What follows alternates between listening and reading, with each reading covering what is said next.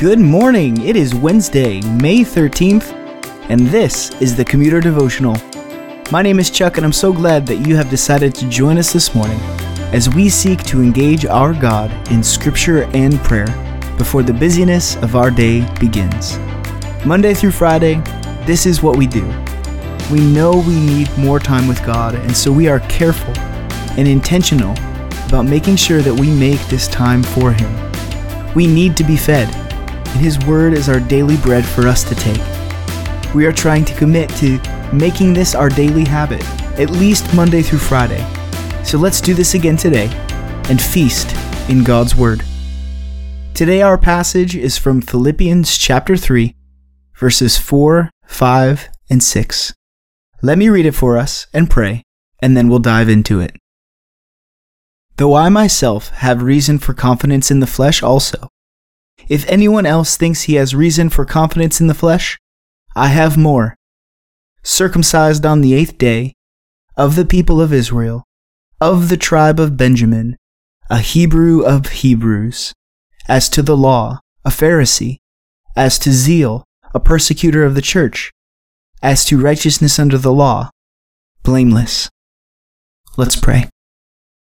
Our God and our Father, as we come to your word right now, please teach us. We are anxious to hear from you and we need you to help us start our day. Doing it without you is something we do not want to do, so please meet us, God, and share your word with us. Amen. This is kind of a cool passage. For the first time in Philippians, we get a peek into Paul's life and his history. He gives us a brief biography to expand his point from yesterday. Remember our passage yesterday that we do not put our confidence in the flesh, but instead have the Spirit of God. Paul tells us about his life, and honestly, guys, he has a pretty good life. He tells us about his past, but before he does, he says to us, if anyone thinks he has confidence in the flesh, well, not as much confidence as I should have had. He was circumcised on the eighth day, of the people of Israel, of the tribe of Benjamin, the Hebrew of Hebrews. He lived under the law. He was full of zeal, so full of zeal he became a Pharisee. He was blameless, living under the law, and he was a persecutor of Christians. So, where do we go from here? How are we to meditate on these verses? They just tell us more about Paul. Well, there's two things I think we can take away from these verses. First, they show us the need for Jesus. Paul was a perfect specimen of good works. He was born in the right family. He followed the religious traditions. He rose to the top of religious life as a Jew. He was full of zeal. He says he followed the law and was even blameless. And yet, he has no confidence in the flesh. None of the good things he did was even close to what was provided by Jesus on the cross. When we take yesterday's passage and follow it into our passage today, we can see how easy it is for the Philippians to slip into thinking that the good things that they do can get them on the right track, and when they mess up, all they have to do is try harder to be blameless under the law. Paul did this. By all accounts of his life story, he was perfect, and yet he says he has no confidence in his good deeds, or his accomplishments, or his identity. So, just like we did yesterday, let's keep examining ourselves in the light of God's Word. Where is our confidence?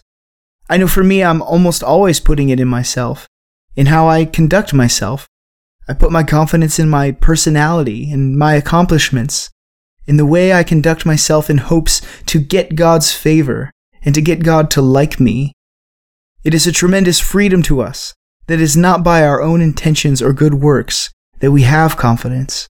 It is by Christ Himself. The second thing is that Paul mentions here that he was a persecutor of the church, a persecutor of Christians. For those of you who know more about Paul than he's letting on here, we know that he wasn't just a persecutor of Christians, he was a murderer and directly involved in the deaths of Christians in Rome. And yet here he is, now as an apostle of God and the one writing divinely inspired to the church of the Philippians. Way too often, way, way too often, people think they are beyond the hope that Christ offers.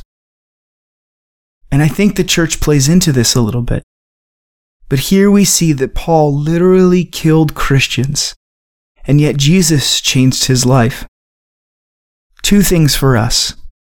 First, Paul is proof that no one, no one, no matter what choices, or what horrible things, or how bad someone's life is messed up, none of that matters. Christ can change lives. So come to Jesus.